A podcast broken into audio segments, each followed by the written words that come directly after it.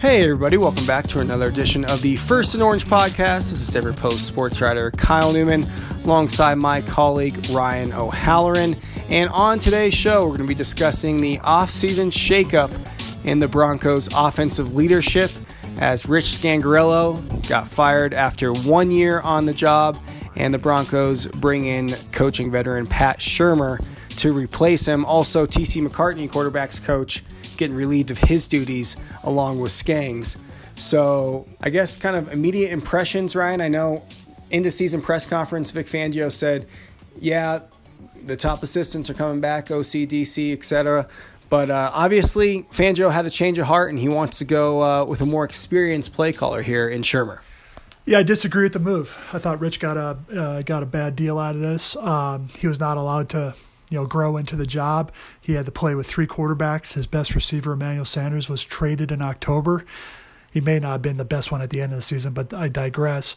Um, yeah, I don't give I don't give Vic too much grief for saying on December 30th all three are going to be back. Probably at that point, he didn't know if Pat Shurmur or somebody like that would be available. But I do think it was in the front of his mind that he was going to look for a, a replacement. I don't like the timing of it. Two weeks after the season, uh, you know, just you know, do it right away if you if you have a, a, strong feeling about this. I did not think Vic handled a lot of the things about the offensive philosophy well this year. He hung his staff out to dry after the Charger game, saying, "Well, they told me to take a knee." Well, then the next day he corrected, changed course, and said, "Well, they said take a knee," as in asking a question. Um, he didn't have his right tackle, Ja'Wuan James played what 60 snaps. We mentioned Sanders. We mentioned the quarterbacks, and lots of fluctuation on the offensive line in general. Lots of injuries, etc. Yeah, I mean they lost Ron Leary, our favorite right guard. You know that was probably an upgrade when Schlottmann went in. Uh, Garett Bolles had a bad first half of the season. He was better in second half. So I just feel like everything the Broncos should do in this offseason, and that means coaching, offense or defense, draft, free agency, hirings, hirings, firings. How does this help Drew Lock? This does not help Drew Lock. Um, and you know the the media mafia, as I like to refer to them, some of them was tweeting, well, you know there was, you know they want uh, Vic wants more shots downfield, wants more aggressiveness. Well, hell, you need to be able to protect to do that. You need to be able to have guys who can get open. So, um, yeah, I talked to one colleague who agreed that was a raw deal. It was. And TC McCartney was just collateral damage. He was the only guy Scangarello brought in with ties to him in the Shanahan offense. So that that move wasn't a surprise. Now we move to Shurmur. And Shurmur, uh, former New York Giants coach, he'll be the Broncos' fifth play caller in as many years. Also has OC experience in St. Louis, Philadelphia, and Minnesota. But I mean, to your point about continuity, and Drew Lock mentioned it as much. I think it was the last week of the season where he said, you know, I'm just excited to keep building on this. We're going to have, you know, same play caller back, same offense back. Well, actually, check that. Uh, it's going to be starting from scratch. And you made, made a good point in your Broncos analysis where, you know, Vic Fangio, with him running the defense, he's putting the keys in the hand of the play caller. And uh, it, it, did seem at times, as you alluded to, that there wasn't trust there uh, between Fangio and Scangarello. Yeah, I mean, you had a head coach who was the defensive play caller who was learning on the job. That's the only way to do this as an NFL head coach you know, if he looks back, should have Vic been more involved in the offense during the week on game day with suggestions, demands, personnel moves, etc. Probably regrets some of that because when you fire a coordinator as a head coach, as a head coach, you look in the mirror and say, "What could I have done better? How could I have supported him more?" Those are questions Vic Fangio should be asking himself over the last two and a half weeks as he came to this decision. He feels with Shurmur as an experienced play caller that he can maybe, you know, take more hands off the offense. I don't like that either. Uh, I think head coach should be involved in all three phases. But now you have Shurmur, who is 43 and 79 as a play caller, as a coordinator head coach. I will defend that record by saying he walked into some situations that weren't great. St. Louis was basically an expansion team. Cleveland is Cleveland. He had a great year with Minnesota after being the interim. And then the Giants had a rookie quarterback this year, which, you know, he had a hand in selecting. So circumstances are what they are. He had uh, a good year calling plays in Minnesota in 17 when they went 13 and 3 with old friend Case Keenum at quarterback. So, you know, people say, well, what's this offense going to look like? Well, this is bad news. They never use a fullback. Well, part of being a coordinator is adjusting your personnel. Andy Janovich will be on this team. He will have a role of fullback. Let's get over that. The game I watched, he run a ton of three receivers. Well, to me, that suggests a receiver in the first couple rounds of the draft. The team with Courtland Sutton, DaeSean Hamilton, Tim Patrick, those that crew.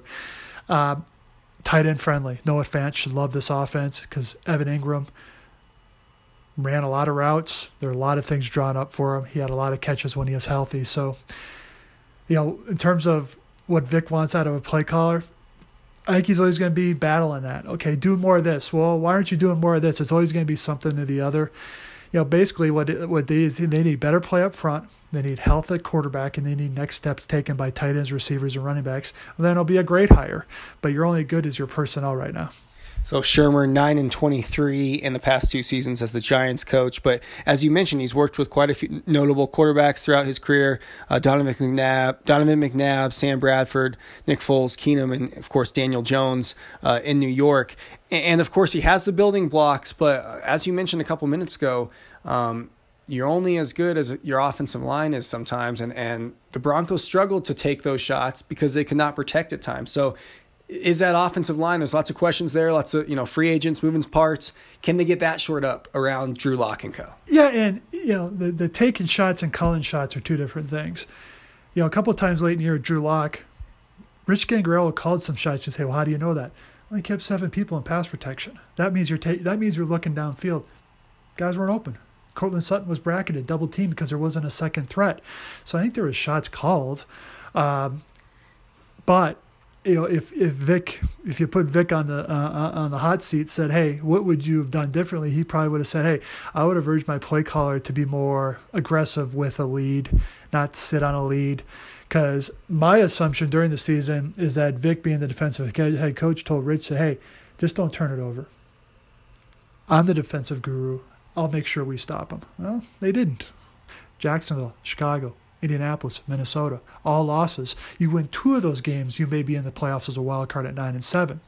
So, you know, offensive line, okay, let's start there. Your center, Connor McGovern's a free agent. Your right guard, Leary, probably isn't going to be back. You can save $8.5 million by not picking up his option. Garett Bolles, most likely going to be back because you can't replace everybody. Dalton Risner, left guard, okay. Right tackle, Ja'Wuan James, can't count him. Can't count, cannot count on him until he proves that you can. So Eli Wilkinson is a restricted free agent. His role becomes important. So a lot of questions, even though there's a lot of you know solid players he, that Shurmur inherits, he still has a lot of work to do. And for Drew Lock, fourth offense in four years dating back to Missouri. For Courtland Sutton, Royce Freeman, Philip Lindsay, DaeSean Hamilton, Tim Patrick, third offense in three years. That continuity means you start over every single year.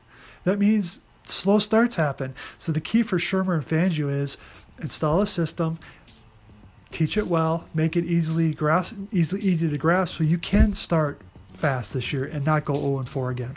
Again, folks, First and Orange podcast. That's Ryan O'Halloran. This is Kyle Newman discussing the hire of Pat Shurmur as the new offensive coordinator. I mentioned Shurmur was in Philly under Andy Reid. He was the quarterback's coach when McNabb and co. went to the Super Bowl, lost to the Patriots. Broncos fans can only hope he has as much success with Drew Lock here, but as Ryan was saying, remains to be seen. A lot to uh, be done here in the offseason to uh, shore up that offensive line and, and get everything in place for the Broncos heading into 2020. Be sure to head to denverpost.com slash Broncos for continued coverage of the team throughout the offseason heading up into April's draft. Appreciate you listening to the show. Until next time, folks, take it easy.